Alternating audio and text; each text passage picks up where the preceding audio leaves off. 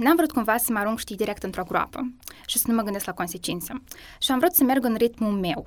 Și am vrut să merg uh, așa cu pași micuți, micuți pe calea mea. Nu se discută în legătură cu Erasmus o faptul că tu trebuie să ai o, cumva dublă adaptare, adică tu uh-huh. și așa ai mers în Cluj exact. și să să te integrezi acolo. Uh-huh. Dar plus la asta tu ai mers și în Franța, da. la Bordeaux. Uh-huh și a trebuit să treci în al doilea an printr-o nouă Print, adaptare. Exact, a fost foarte dificil, pentru că eu uneori, uneori am chestia asta cu sindromul eminenței.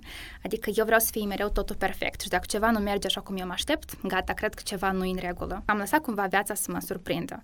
Și eu mereu uh, am încercat uh, să mă compar cu mine însă din trecut, adică să nu fac o comparație dintre mine și altcineva, pentru că fiecare persoană are ritmul său și dacă noi ne comparăm cu altcineva, mereu noi o să ieșim pierzători. Bună ziua, doamnelor și domnilor! Noi suntem la un nou episod de Universitatea Diez cu Sabina Cibătaru. Da. Uh, noi ne cunoaștem de tare mulți ani, din când eram adolescente la Alianța Franceză și făceam cursuri de franceză împreună și mă bucur tare mult că, iată, am reluat legătura și suntem în așa format și vorbim despre studenție și sunt foarte curioasă să aflu uh, unde mi-ai fost, unde înveți, știu că ai fost și într-o mobilitate Erasmus, de asta e mm-hmm. super entuziasmată să aflu toată istoria ta. Salutare, Sabina! Salut, Alina! În primul rând, mulțumesc foarte mult pentru invitație și eu mă bucur că ne revedem în sfârșit după atâta timp. Uh, deci, eu momentan sunt uh, studentă la Facultatea de Științe Economice și Gestiunea Afacerilor uh, din Cluj-Napoca, iar anul acesta l-am făcut la Universitatea din Bordeaux, în, din Franța, uh, prin intermediul programului Erasmus. Așa, dar prima mea întrebare, prima curiozitate, okay. e de ce ai ales România? Mm-hmm. Pentru că eu, din câte țin minte, tu aveai o conexiune tare frumoasă cu Franța, cu limba franceză, tu ai exact. și susținut examenele internaționale de franceză. Mm-hmm. De ce ai ales totuși țara România? Uh, România, da. Păi a fost o alegere foarte dificilă. În primul rând, după liceu, eu eram foarte confuză, pentru că dintotdeauna cumva eram atrasă de foarte multe domenii și a fost o alegere foarte, foarte dificilă. Și uh, nu știam pe care cale cumva să o apuc și aveam în minte și să rămân în Moldova și să plec în Danemarca și România și Franța. Și apoi am decis că cumva e momentul să mă întreb pe mine însă care, care ar fi decizia cea mai importantă și cea mai benefică pentru mine și cumva să merg în ritmul meu, pentru că aveam foarte mulți colegi care plecau uh, în țări foarte îndepărtate și eu cumva mi-am zis că ok, trebuie să fac ceea ce ar fi mai bine pentru mine. Așa că am ales că inițial o să plec la Cluj, pentru că în primul rând e uh, mai aproape cumva de casă, chiar dacă sunt 12 ore de mers cu autocarul, uh, avem aceeași limbă, totuși aceeași cultură și mi-am zis că o să mă adaptez mult mai ușor. Uh, iar apoi, dacă o să vreau, o să plec într-o mobilitate sau deja master o să mi-l fac, uh, nu știu, într-o altă țară. Deci, uh, România cumva a fost încă de la început așa o variantă sigură și eu știam că n-are cum să nu-mi placă. Știi, acum mă gândesc că e destul de, de vreme la vârsta asta, la 18 ani, în clasa 12, uh-huh. tu să te gândești atât de profund exact. ce este bine pentru tine. Pentru că un alt elev, ca uh-huh. de exemplu eu, uh-huh. cred că s-ar fi lăsat uh, ghidat de gândul ăsta că, uh-huh. uite, eu vorbesc foarte bine franceza, uh-huh. am examen internațional, deci uh, toate componentele da, da. parte din această formulă perfectă și drumul corect ar fi Franța. De exact. asta, ce alți factori externi uh-huh. te-au ajutat să iei decizia asta, uh-huh. ca să te gândești ce e mai bine pentru tine. Sunt ei uh, cumva tentată de valul ăsta de a pleca uh-huh. peste hotare. Încă mai peste hotare, nu, nu limitată da, da, da. de România. um, Păi, uh, n-am vrut cumva să mă arunc, știi, direct într-o groapă și să nu mă gândesc la consecințe. Și am vrut să merg în ritmul meu. Și am vrut să merg uh, așa cu pași micuți, micuți pe calea mea. Și aveam deja cunoscuți în România, adică eu cumva știam la ce să mă aștept de la Cluj, de la facultatea de acolo și din acest motiv am ales că, iată, o să plec acolo și apoi cumva eu încă din liceu, adică din clasa 12, știam că mi-aș dori să fac uh, cu Erasmus un semestru cel puțin uh, în Franța, așa că ăsta cumva a fost planul meu inițial, România și apoi Franța. O strategie tare bună, cum da. așa pe pași. exact. Uh, și atunci când ai ales universitatea la Cluj, Uh, ai luat în considerare neapărat și toate parteneriatele de Erasmus pe care universitatea le are? Deci exact. inclusiv și la da, da, da, da, da. Deci îi oferă oportunități de a face un semestru sau un an întreg uh, în foarte multe țări din Europa. Respectiv, eu știam că o să am o diversitate foarte mare de, uh, deci, de alegere, așa că, în plus, nivelul de studii în România este unul, bineînțeles că înalt. Uh, în Franța, cel puțin mi s-a, mi s-a părut și mai înalt, dar, dar cred că despre asta o să vorbim mai uh, apoi. Uh, și din acest motiv, da, am zis că mai întâi o să aleg Clujul. Ok, și cum ai ales tu programul de studii perfect pentru tine. Pentru că noi vorbeam înainte de asta, uh-huh. că nu te vedeam deloc în domeniul ăsta în adolescență, dar sigur că te-ai schimbat. Deci de ce ai ales anume să înveți gestiunea afacerilor, da? Asta e programul uh, Deci eu învăț economie și afaceri internaționale, uh-huh. da. Uh, și pentru mine a fost oarecum uh, ceva surprinzător, pentru că eu înainte aveam și un canal de YouTube în care um, și aveam și o colaborare cu editură, deci editura bestseller de la noi din uh, Moldova și eram pasionată de citit și de limbi și cumva mă gândeam că aș putea să merg pe calea asta. Uh, însă nu știu ce mi-a trecut prin cap că am Uh, mi-a venit ideea asta că economia ar fi cumva un domeniu multidisciplinar care mi-ar permite mie să deci să înțeleg, să înțeleg cum funcționează în general societatea noastră. Pentru că eu, pentru mine, scopul meu principal de întotdeauna a fost cumva să, să aduc un impact pozitiv asupra societății în care noi trăim. Și eu mă întrebam cum eu pot să fac asta. Și cumva economia o, o ieșit în evidență pentru că dacă am stat să analizăm, de exemplu, fiecare problemă cu care societatea contemporană se confruntă, începând de la deci încălzire globală până la conflicte militare, sărăcie mondială, orice problemă are și o uh, dimensiune economică. Așa că eu mi-am spus că dacă eu o să înțeleg, dacă eu o să învăț despre instituțiile economice care sunt foarte strâns legate de instituțiile politice, păi atunci eu o să Uh, apoi o să pot să-mi aleg cumva o specializare mai îngustă și cumva să aduc și aportul meu uh, pentru rezolvarea sau ameliorarea unor uh, probleme de genul acesta. Mm-hmm. Deci nu se rezumă totul la cum să deschizi o afacere? Și exact. nu, nu, nu, nu, nu. Așa. Și cum a fost primul an de studii? Pentru că îmi spuneai că uh-huh. ai fost, a fost pe timp de pandemie, respectiv da, exact. face online. Um, deci eu, prin august, încă nici nu știam dacă anul de studiu o să fie online sau fizic și eram destul de stresată pentru că eu îmi doream foarte mult, în sfârșit, să-mi cunosc colegii de facultate, să am parte de experiența asta fizică la universitate. Și apoi, pe la final de august, am aflat că o să fie online uh, tot anul și eu oricum am decis să plec la Cluj, să fac, uh, deci să învăț online de acolo, pentru că aveam cumva nevoie să ies din zona mea de confort și să încep să mă maturizez, să devin mai responsabilă. Așa că am plecat la Cluj și bineînțeles că a fost foarte dificil pentru că duceam lipsă foarte acută de socializare, de contact cu colegii, cu profesorii, însă am decis că o să mă... Deci am aplicat la două organizații de voluntariat, Organizația Studenților Economiști și grupul de inițiativă Basarabeană din Cluj-Napoca și respectiv, datorită lor, eu mi-am uh, împlinit pofta asta de socializare, ei organizau tot felul de evenimente culturale, academice și am putut să îmbin cumva și învățatul, adică studiu și prieteniile și distracția. Deci e foarte bine că ai găsit cum da, să ieși da, da, da, exact. cameră. Dar în legătură cu asta, cum, unde te-ai cazat? Pentru că uh-huh. cunoaștem că Clujul e mezul studenției da, și da, da, da, prețurile da, da. la cazare sunt super mari uh-huh. în comparație cu alte um, orașe. Uh, unde ai fost cazată?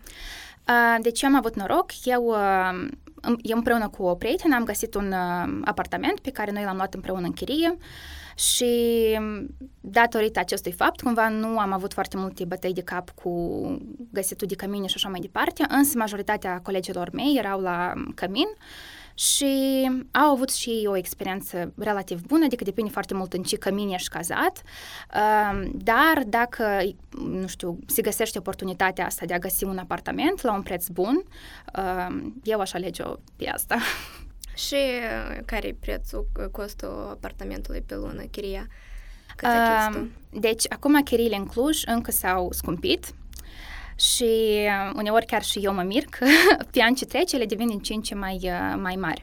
Uh, momentan eu, iată, îmi căutam chirie pentru anul viitor în Cluj și, mm, nu știu, încep, spunem, de la 300 de euro. Uh, anii trecut știu că erau de la 250. Asta un apartament cu o cameră? Cu sau? o cameră, da. Și în, adică foarte simplu, în Nemodulat? condiții minime cumva. Adică Așa. pat, bucătărie și atât. uh, fiecare persoană achită 250-300 sau chiar asta e costul Nu, nu, nu. Asta deci ca un fel de studio a tău în care tu ai totul personal și baie și bucătărie și tot. Ok. Noi, da. Pentru, comparând cu toate prețurile de acum, e ok. Uh, Mai ales cu prețurile din Franța, acolo cu totul altceva. Ah, să vorbim și despre da, asta. Da, da, da, exact. Uh, cum arată o zi obișnuită la tine în Cluj? Pentru că uh-huh. presupun că tu ai uitat cum arăta, dar încearcă să te da, amintești, pentru da. că asta a fost un an în urmă. Exact. Că următorul an, anul 2 de studii, tu l-ai petrecut, petrecut în Franța, da? Exact, da. Cum a fost primul an? Uh, păi, primul an, uh, deci o zi obișnuită. Mă trezeam dimineața, aveam cursuri online, pentru că noi am ieșit fizic la facultate abia în ultima lună de facultate. Prin, uh-huh. Am ieșit uh, fizic la facultate, vreau să zic. Uh-huh. Uh, deci mă trezeam dimineața, aveam cursuri, uh, apoi uh, mai făceam teme dacă aveam ceva de făcut, uh, apoi ieșeam în oraș, eu am... Uh, deci obișnuit asta să gătesc majoritatea mâncării pe care o mănânc. uh, respectiv, mergeam destul de des la cumpărături, veneam acasă, încercam tot felul de rețete, pentru că pentru mine asta era un fel de eliberare a stresului și cumva mă relaxam gătind. Și seara de obicei mai ieșeam prin oraș la tot felul de evenimente, iată cu organizațiile astea în care ți-am zis că m-am implicat. Și cam așa. Te simțeai oricum departe de casă? Simțeai că ești un student peste hotare sau veneai destul de des înapoi în Moldova? Uh, simțeam că câți departe de casă, asta bineînțeles. Uh, în Franța sentimentul ăsta a fost mult mai intens, dar chiar și în România, clar că ți dor de casă și nu știu, eu sunt o persoană care eu țin enorm de mult la familia mea și mie mereu îmi lipsește familia, adică cumva parcă toate celulele din corpul meu, în orice țară eu m-aș afla, oricum ele tind spre acasă, spre Moldova. Și când eram la Cluj, aveam posibilitatea asta să vin acasă mai des, cumva cu autocarul. În Franța deja era mult mai dificil, am venit mult mai rar acasă, dar mi-era dor și mi-era... Clar că aveam foarte multe momente de singurătate și încercam cumva să le suplinesc prin diferite activități. Pentru că dacă eu aș fi stat doar în casă să mă gândesc la faptul că mie mi dor de familie, de-a mei, păi avea să fie o experiență nu foarte frumoasă. Mm-hmm, dar cumva ai reușit, da, să ieși da, da, da, da, da. Păi îți consideri deja Clujul uh, ca a doua ta acasă sau uh, încă n-a ajuns la așa nivel? Uh, din păcate, cred că încă nu, pentru că eu n-am avut experiența asta de studenții la primul an, în primul an la Cluj, așa cum eu mi-aș fi dorit. Mm-hmm. Adică n-am reușit încă cu colegii să interacționez așa de mult cu profesorii și cred că abia anul viitor, când o să facem toate lecțiile fizic, o să am uh, posibilitatea să-i cunosc mai bine și să mă simt mai ca acasă. Deși acasă e doar Moldova și mereu o să fie sentimentul ăsta profund de acasă. Da, înțeleg foarte bine. înțeleg tare bine sentimentul ăsta. Și mm, ai spus că tu chiar și atunci când căutai universitate, te uitai uh-huh. la opțiunile de mobilitate academică peste hotare, adică exact. peste hotărele României. Uh-huh. Pe scurt, Erasmus este un mod în care poți să petreci un semestru sau două. Da, exact. Îmi pare că 12 luni trebuie să fie în total. Da, există deci un număr limitat de luni pe care poți să-l petreci peste hotare și el e 12, da. Da, și așa am căutat eu un pic, mm-hmm. peste 300 de mii de studenți merg da, anual da, cu Erasmus, da, da. este foarte impresionant. exact. Uh, și în același timp nu se discută în legătură cu Erasmusul faptul că tu trebuie să ai cumva dublă adaptare, adică tu mm-hmm. și așa ai mers în Cluj exact. și trebuie să te integrezi acolo. Mm-hmm. Dar plus la asta tu ai mers și în Franța, da. la Bordeaux. Mm-hmm și a trebuit să treci în al doilea an printr-o nouă Print, adaptare. Exact. um, cum ai ales etă universitatea asta din Bordeaux pentru uh-huh. toate opțiunile astea, celelalte pe care le vei? Da, deci, uh, după cum am spus, pentru mine Franța era prima opțiune. Eu din totdeauna m-am considerat o francofilă și mereu am admirat și cultura franceză și gastronomia și cânticele și țin minte și acum că aveam uh, prin cameră tot felul de postere cu turnul Eiffel și eu mă visam acolo în Paris și vreau să încerc uh, să experimentez stilul ăsta de viață franțuzesc. Respectiv, uh, în primul an, deci pe la jumătatea primului an de facultate, am decis că gata, eu numai decât candidez pentru programul Erasmus. Și erau tot felul de opțiuni și în uh, Anglia, în Danemarca, în Olanda, deci tot felul de țări. Eu am ales anume Bordeaux, uh, deci din Franța, pentru că el e considerat în primul rând al doilea Paris. Uh, are o populație mult mai mică, bineînțeles, și în plus, deci oferă foarte multe oportunități pentru studenți și am găsit acolo exact cumva facultatea care se pliază cu toate interesele mele și unde eu știam că m-aș simți bine. Deci tu singur trebuie să alegi facultatea exact. la care vrei să mergi. Da, da, da, da. Și trebuie singur să ții cont de faptul că crediturile trebuie după asta să fie da. transferabile. Da, da trebuie să fie convertite. Deci tu ca student Erasmus ai posibilitatea să-ți alegi cursurile pe care tu vrei să le înveți. Însă nu poți alege oricare fel de cursuri, ele trebuie cumva să aibă relevanță și să fie asemănătoare cu uh, deci, cursurile pe care tu le-ai învăța la facultatea ta de bază. Uh, respectiv, eu la facultatea respectivă din Bordeaux am găsit o mulțime de cursuri foarte asemănătoare cu ce aș fi învățat eu la Cluj și îți faci un fel de learning agreement în care tu menționezi toate cursurile pe care o să le alegi și candidezi și dacă ești acceptat, păi primești bursă lunară de 520 de euro, depinde de țară, și ea îți poate acoperi o mare parte din cheltuieli, depinde deja de unde te cazezi. Mm-hmm. Și ai reușit să mergi acolo. Exact. Uh, cum ți s-a părut în general înscrierea la Erasmus? Înscrierea nu a fost așa de complicată cum eu mă așteptam. Nu au fost prea multe uh, Nu au fost foarte multe voi. documente. nu. Uh, deci totul se face intern, în cadrul facultății. Uh, ai nevoie de CV, de o scrisoare de motivare, apoi o listă cu opțiuni, deci toate universitățile unde tu ai vrea să aplici. Și apoi, dacă ești acceptat, îți realizezi learning agreement-ul în care uh, notezi toate cursurile pe care tu le-ai face la universitatea gazdă. Eu mă stresasem foarte mult, credeam că asta e ceva, nu știu, așa de dificil de făcut și de aplicat, însă nu este așa în realitate și oricine poate aplica și în majoritatea cazurilor toată lumea este acceptată. Deci oricum tu un loc într-o anumită țară, la o anumită facultate, obții, în funcție deja de clasamentul opțiunilor uh, tale. Mm-hmm. Și prin ce te-a captat experiența din Franța și prin ce nu te-a captat? Hai să mm-hmm. vorbim despre ambele perspective. Aduți aminte de primele luni pe care uh-huh. le-ai petrecut acolo, de septembrie, octombrie, când ai ajuns acolo? Uh, păi eu când am ajuns în Franța am fost uh, foarte impresionată. În primul rând uh, trebuie să menționez că eu deja vizitasem Franța de mai multe ori cu părinții mei, respectiv cumva aveam, uh, știam la ce să mă aștept. Nu Inclusiv fost, și uh, Bordeaux sau doar... Bordeaux nu, uh-huh. doar alte părți ale uh-huh. Franței, dar eu știam cumva la ce să mă aștept, adică nu a fost un tărâm totalmente necunoscut pentru mine. Uh, am ajuns la facultate. Uh, un mare avantaj a fost faptul că părinții mei deci au venit împreună cu mine ca să mă ajute să mă instalez acolo, să găsesc uh, cazarea și toate astea și m-a ajutat foarte mult pentru că um, cumva mi-au ameliorat uh, sentimentul ăsta că trebuie să mă adaptez încă o dată și tot stresul ăsta de la început și eu am reușit cumva de la început să fiu mai calmă și relaxată, că iată, eu deja sunt instalat aici, știu unde e facultatea, știu unde e campusul, știu tot și tot o să fie bine. Și cât timp au stat ei cu tine? Au stat câteva zile.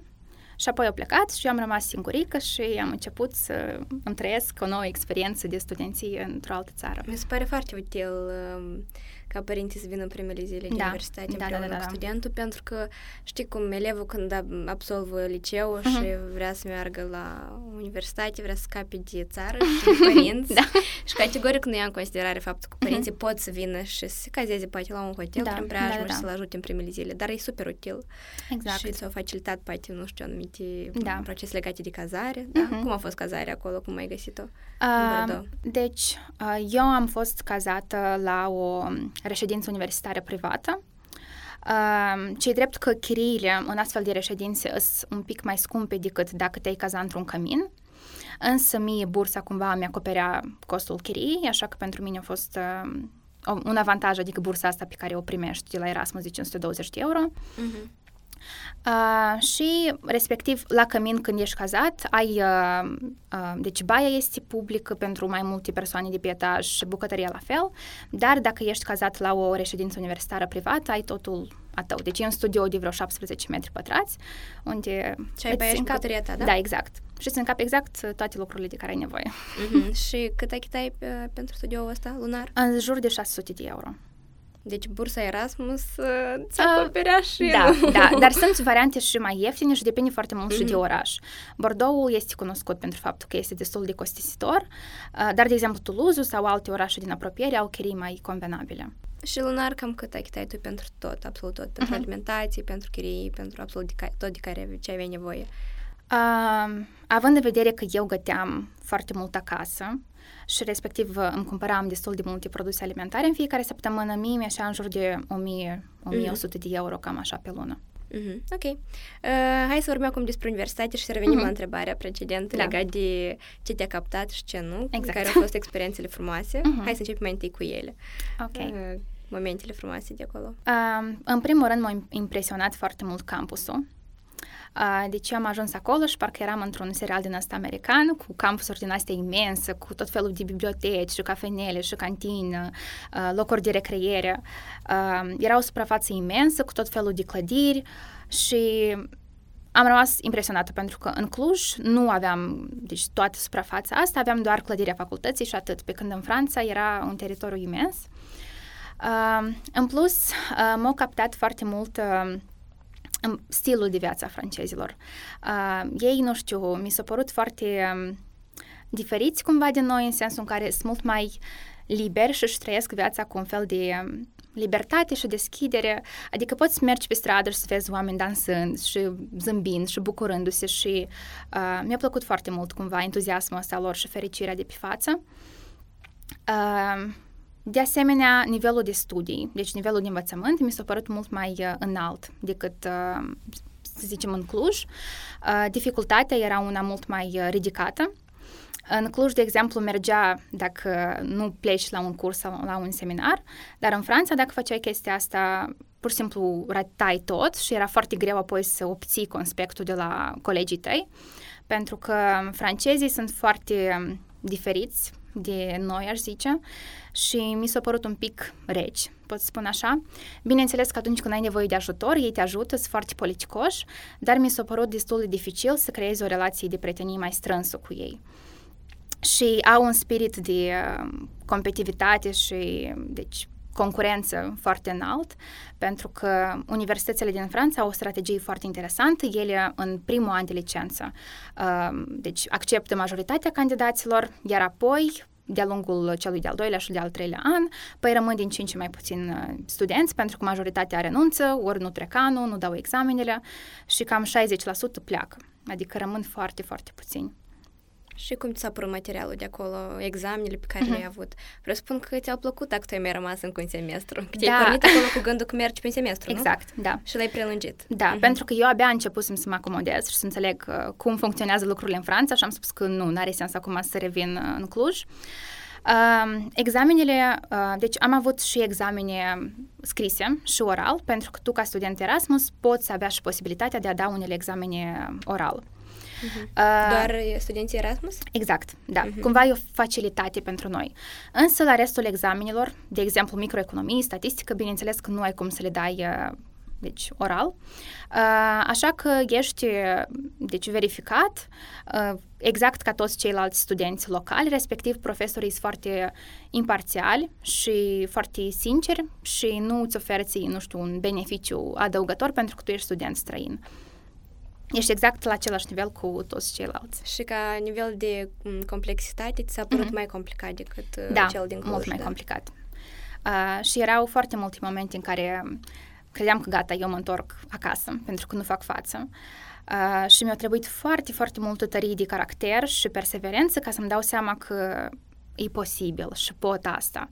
Pur și simplu, uh, eu m-am, am plecat cu niște așteptări înalte și credeam că totul o să fie așa ușor și apoi uh, au apărut diferite dificultăți, chiar și la nivel de limbă, pentru că limba pe care noi o învățăm uh, deci la nivel academic, de exemplu, eu am luat cursuri de limba franceză la Alianța Franceză timp de vreo 5 ani și apoi când am venit în Franța și am văzut că ei folosesc o mulțime de termeni, de expresii familiale, deci limbaj informal, la început mi-a fost uh, dificil să mă adaptez și să înțeleg ceea ce ei au, au în vedere.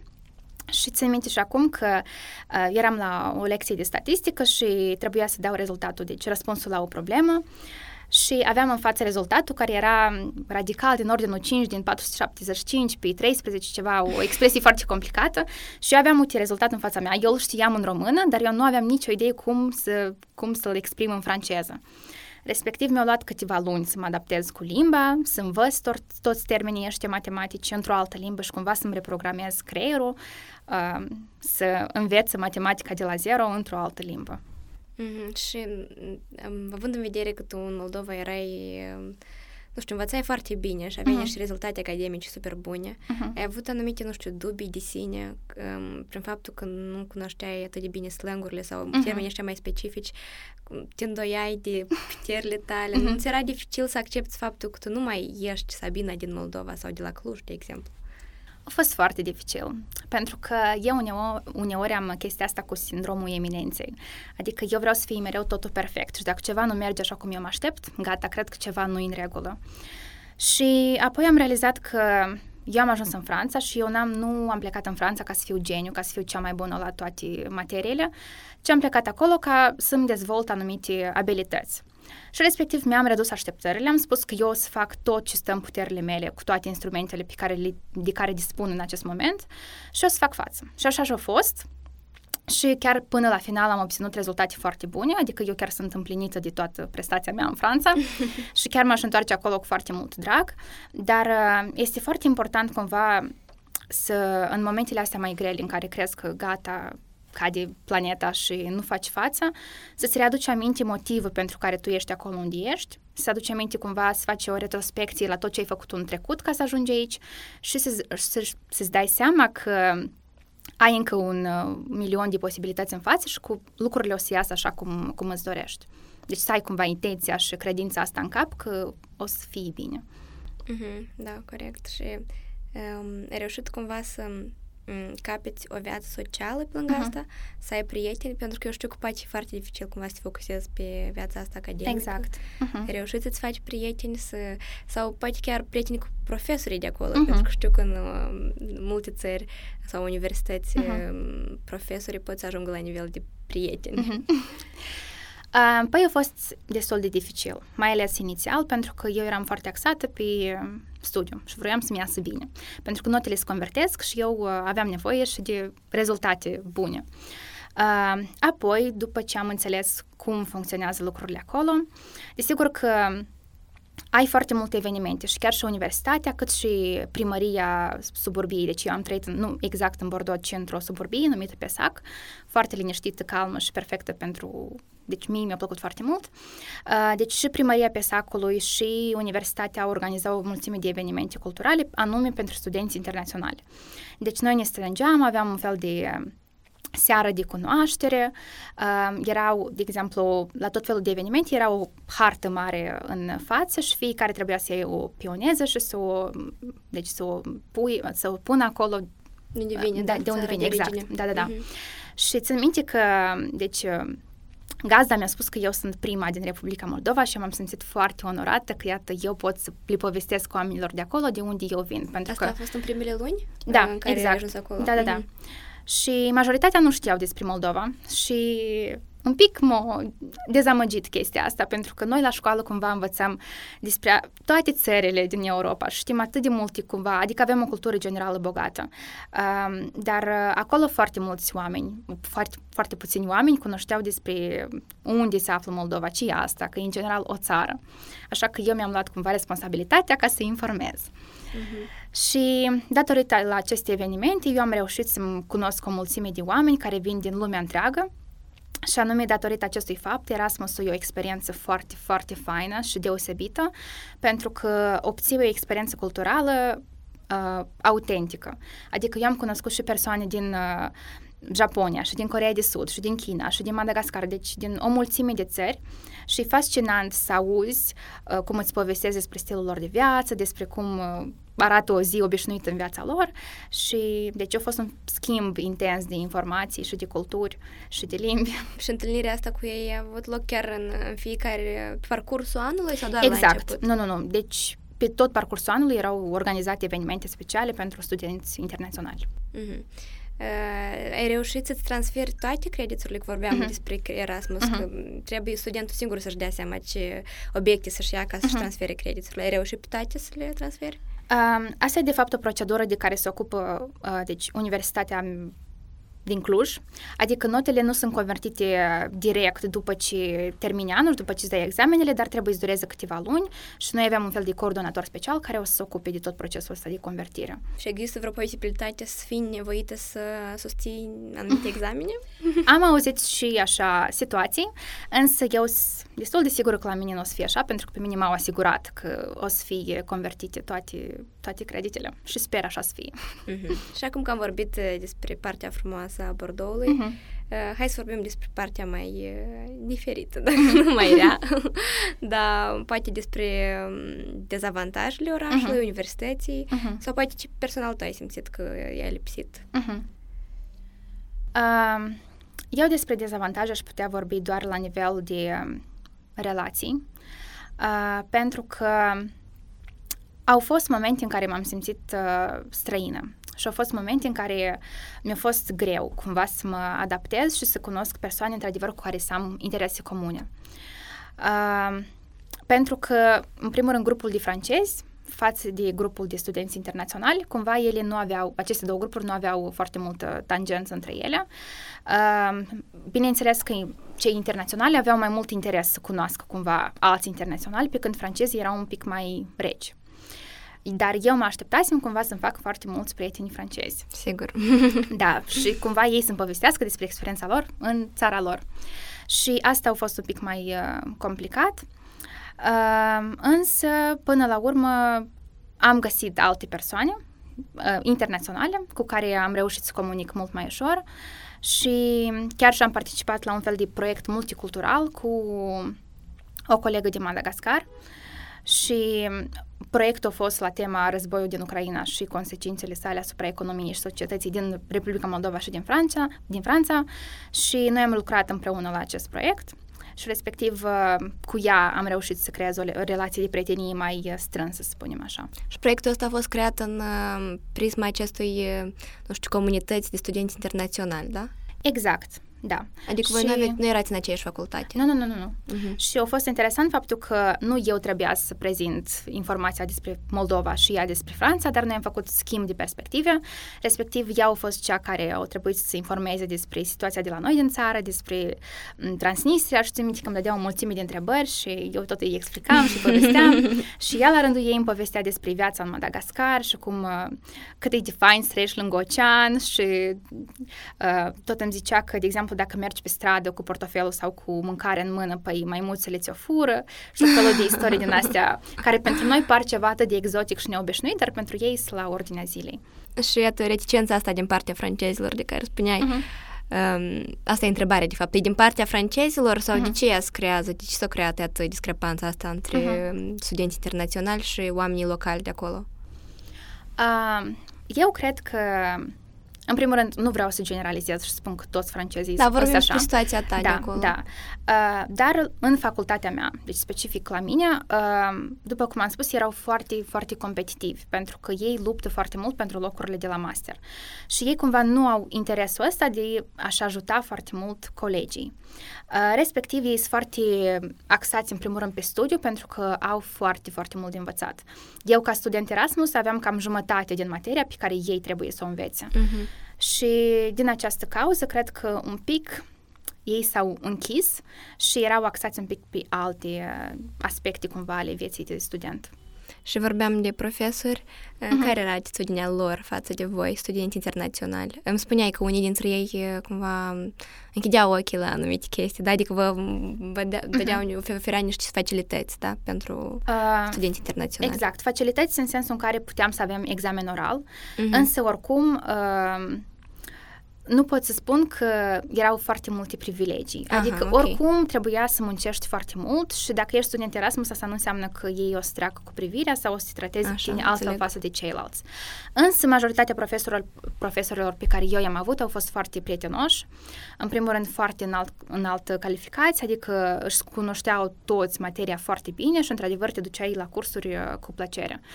Și cred că puteai să creezi cu ei o relație de prietenie sau așa să vorbiți mai liber, dar acel, a, deci acest lucru se aplică și, și în Cluj, pentru că, de fapt, în Cluj mie mi s-a părut că profesorii sunt mult mai deschiși față de Franța. Mm, și ca să terminăm, iată, cu capitolul ăsta din Franța, mm-hmm. care este cel mai, nu știu, memorabil lucru care ți s-a întâmplat acolo? Mm-hmm. Sau poate un lucru în care, de care o să-ți fie dor, pentru mm-hmm. că anul viitor nu o să mai fie acolo. Da. Uh, Păi, probabil cele mai memorabile momente au fost cele în care mă trezeam dimineața, uh, plecam la bulanjeria de lângă casă, îmi luam câte un croissant sau o baghetă și, uh, deci, îmi făceam ceai de dimineață și mă uitam așa pe geam și simțeam că trăiesc cumva experiența asta de student francez, nu știu cum să explic. Și a fost foarte faină viața în Franța și chiar m-aș întoarce acolo cu plăcere și pentru gastronomie și mâncare, care a fost absolut delicioasă, pentru că eu sunt mare fan de la fromaj și tot ce ține de gastronomia franceză, cât și de universitate. Sincer să fiu, chiar nu au fost uh, deci, aspecte ale vieții universitare care să nu-mi placă, uh, numai că trebuia cumva, adică dacă aș schimba acum ceva, cumva de la început m-aș pregăti mai mult să uh, să nu am așteptarea asta, că totul o să meargă ca pe roate și fix după așteptările mele dar să știu că o să trebuiască să depun foarte, foarte mult efort. Și ai avut așa un moment, uh, nu știu, de recunoștință față de tine în care spui că wow, I did it, da, am, da, da, da, da. am făcut-o și pe asta. Da, pentru că am avut o coordonatoare foarte, foarte faină și prietenoasă și noi chiar ne-am împrietenit, adică nu doar era coordonatoarea mea, dar noi parcă așa eram prietene. Și ea la finalul mobilității mi-a spus că a fost o foarte mare onoare să mă întâlnească și că chiar îi face foarte mare plăcere să aibă așa studenți. Și atunci mi-am dat seama că asta înseamnă că am făcut o treabă bună și că m-am descurcat și țin minte cum am plecat după ultimul examen uh, acasă și pur și simplu m-am întins așa pe, ca- pe pat și mi-am zis că gata, Sabina, ai făcut-o și pe asta. Da, și cumva ți-ai împlinit și visul, pentru da, că de mult da, visai da. să înveți în Franța și exact. era unul din pașii tăi, mm-hmm. din strategia ta. Uh, hai să vorbim încă despre diferențele dintre sistemul din uh-huh. România și din Franța. Uh-huh. Ce altceva ți s-a părut super diferit acolo? Uh, păi am zis deja despre nivelul de dificultate, uh, care în Franța e mult, mult mai ridicat campusul care arată, uh, cred campusul, mult mai bine. Da, da. Sunt o mulțime de facilități. Mi s-a părut și că în Franța sunt mai multe evenimente dedicate studenților. Uh, dar ca prietenie și ca socializare și ca oameni, în România mi s-a părut mai prietenoși. Așa, și iată, cumva plecarea asta ta cu Erasmus uh-huh. uh, aduce și anumite, nu știu, minusuri, pentru uh-huh. că tu ai renunțat la cazarea ta pe care o aveai acolo. Exact și tu trebuie să-ți refaci viața la Cluj uh-huh. anul viitor. Deci da. în ce constă iată, adaptarea asta din nou la viața din Cluj? Ce mai, de ce mai ești nevoit tu să faci? Uh-huh. Uh, păi, în primul rând, trebuie să mă pregătesc moral, uh-huh. că asta parcă o să fie o a treia adaptare. Uh, trebuie să mă găsesc uh, cazare, încă o dată. Uh, trebuie să mă pregătesc că o să întâlnesc iarăși noi oameni, uh, profesori pe care eu nu-i cunosc, uh, trebuie deja să mă gândesc și la licență, adică sunt foarte multe lucruri noi. Uh, dar trebuie să zic că mă entuziasmează chestia asta dintr-o parte, adică nu-i ceva de care mi-e frică. Și care sunt pasiunile tale care tu încă le păstrezi de uh-huh. când erai, nu știu, mică sau în liceu? Uh-huh. Ce faci tu pe lângă universitate și cumva încerci din răsputeri să practici asta și să reușești să o faci pe timpul studenției? Uh-huh. Uh, păi, în primul rând, citesc. Deci asta cred că o să rămână o pasiune pe viață. În afara universității, da? Da, Așa. da. Uh, apoi gătesc și încerc să gătesc chestii cât mai interesante, nu știu, tot felul de tarte și experimente de ale are mult timp, reușești să o faci? Uh, o fac din plăcere mai mult. Uh-huh. Adică nu e ceva ce mă deranjează și nu o fac din obligație, că trebuie să mănânc și trebuie să-mi gătesc. Pur și simplu o fac Ai, cumva vreau. Un mod, un mod de a petrece timpul cu tine, da? Exact, de a medita da. cumva. Da, da, da. E un mod de iubire de sine, să spunem uh-huh, așa. Uh-huh. Și pe lângă asta, ce mai faci tu în timpul liber și la Cluj și în Franța? Uh, deci, m-am implicat în organizațiile de voluntariat de care ți-am spus. Uh, apoi ies la plimbări. De exemplu, în Franța, ca să învăț să iubesc să petrec timp cu mine, însă îmi ieșeam la tot felul de picnicuri solo, îmi cumpăram ceva bunătăți, pur și simplu mă întindeam pe păturică și citeam o carte, pentru că, deci, la supermarketul de lângă casa mea se vedeau o mulțime de cărți, romane detective de Agatha Christie și eu în fiecare săptămână îmi luam câte unul și mergeam în parcul de alături și citeam. Adică, cumva încercam să-mi găsesc activități care să mă facă fericită cu faptul că eu sunt departe de casă, chiar dacă eu vroiam foarte mult să vin acasă. Și adică ai simțit dor. dorul. Și în da. Franța? Da, da, cu atât mai mult în Franța, pentru că anul ăsta a fost uh, primul în care nu am fost de Paști acasă și toată familia mea era deci la masă, ciocneau o roșii, mâncau pască, iar eu anul ăsta am fost singură și mi-am cumpărat niște ravioli să zicem că pelmeni, dar nu a, avut, nu a avut gust de pelmeni, din păcate. Am încercat și să vopsesc niște ouă cu turmerix și cu coș de ceapă, dar nu prea mi-a ieșit pentru că coaja lor deja era destul de călbuie. Dar mi-am petrecut uh, Paștele singurică, chiar dacă unicul lucru pe care eu mi-l doream era să mă teleportez și eu acasă și să fiu cu a mei. Uh, însă până la final cumva am învățat să iubesc timpul pe care îl petrec cu mine însă și în fiecare seară aveam un fel de jurnal de gratitudine în care scriam lucrurile mărunte, oricât de banale ar fi, lucrurile pentru care sunt recunoscătoare astăzi. Și jurnalul ăsta m-a ajutat foarte mult cumva să conștientizez și să fiu uh, mulțumitoare pentru tot ce se întâmplă în viața mea. Ehm, dar presupun că, în general, iată, pe parcurs tu ai dezvoltat o nouă versiune a ta, adică sunt niște mm-hmm. lucruri despre tine pe care nu le știai în liceu exact. până la universitate. Mm-hmm. Ce alte revelații ai avut despre tine și despre viața în general, iată, mm-hmm. în acești doi ani? Păi, eu mi-am dat seama că în viață chiar or, orice e posibil. Și oricât de clișeic ar părea cumva chestia asta, uh, în momentul în care îți pui o intenție și tu vrei foarte mult ceva, asta se întâmplă dacă zilnic cumva depui energia și efortul necesar ca să obții chestia asta. Și eu dintotdeauna cumva am avut uh, frica asta de necunoscut, adică pentru mine necunoscutul e ca ceva negru și eu nu dețin controlul și eu mă tem la, pentru că nu știu la ce să mă aștept. Și de fiecare dată când încerc ceva nou, când ies din zona de confort și când spun da la o anumită provocare sau propunere, îmi dau seama că nu e așa de înfiorător cum pare și că cel mai greu e să faci primul pas, dar apoi totul devine mult mai ușor. Așa că am învățat despre mine că sunt de fapt nespus de curajoasă și capabilă, doar că trebuie să-mi readuc aminte în fiecare zi chestia asta. Și este drumul tău parcurs acum de tine așa cum ți-l imaginai tu visătoare în liceu? e așa cum voiai tu să fie? Eu pot spun că eu sunt mândră de mine. Adică poate nu a fost uh, exact parcursul pe care eu mi l-am imaginat, dar asta e, asta e un lucru bun. Pentru că am lăsat cumva viața să mă surprindă.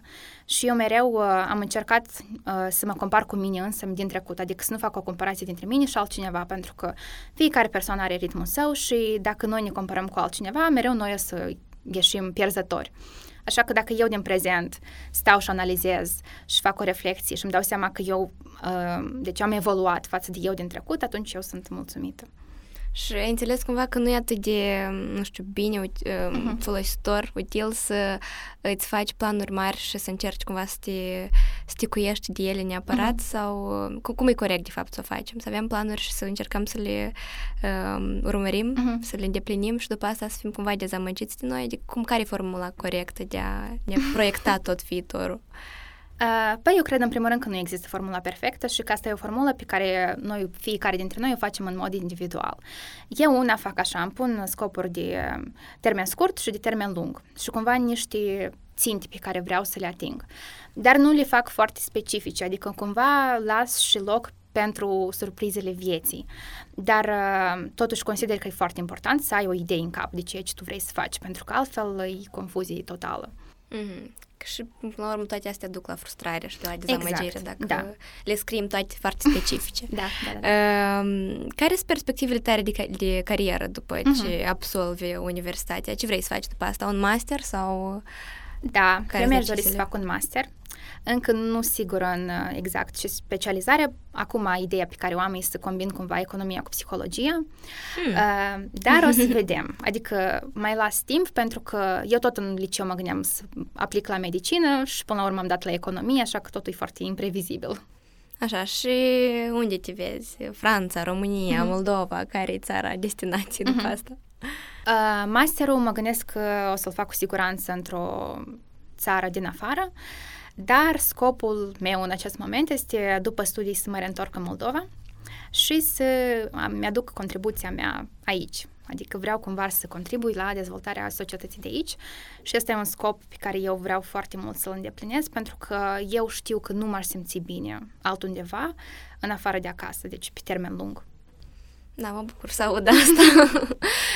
Eu sigur că iată, tu ai venit la podcast cu un anumit mesaj, poate mi-ai ascultat episoadele mhm. anterioare. Mm-hmm. Nu știu, un sfat, un, un mesaj pe care vrei să-l audă toată lumea, toți cei care ne ascultă. Ne mm-hmm. pe liceenii care aplică la universitate mm-hmm. sau studenții care acum uh, își trăiesc studenția peste hotare.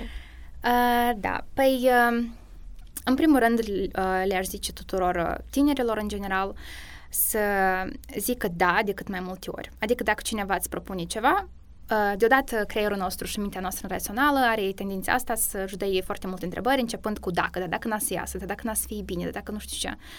Pur și simplu e mai bine să nu ne ascultăm în aceste momente mintea rațională și să ne bazăm și pe intuiție și să încercăm cât mai mult. Pentru că precis mai rău decât noi ne așteptăm, nu are cum să iasă. Adică chiar dacă ies ceva nu așa cum ne așteptăm, asta îi poate fi de fapt o oportunitate ascunsă.